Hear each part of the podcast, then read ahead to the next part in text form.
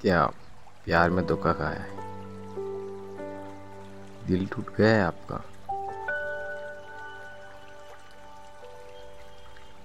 किस सोच में डूबे हो यार? छोड़ो ना उसे।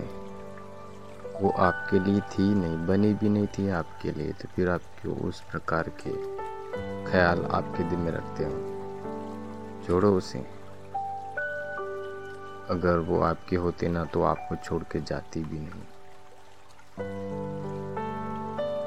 तो क्यों फिर आप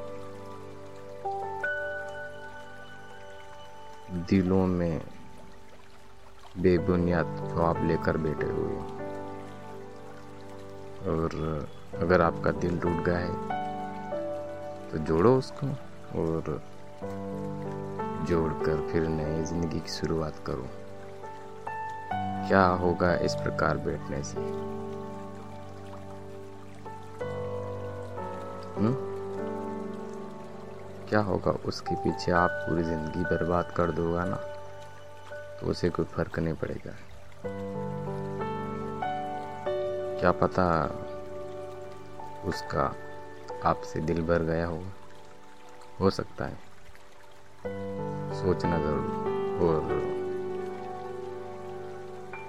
उदास रहना बंद कर दो, क्योंकि आपकी ज़िंदगी खत्म नहीं हुई। है वो पल ज़रूर याद आएँगे उसके साथ बिताए हुए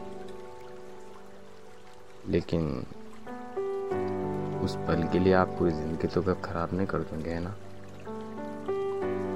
तो छोड़ो वो बातें और अपने नई ज़िंदगी की शुरुआत करो और सोचना बंद करो। ठीक है ना?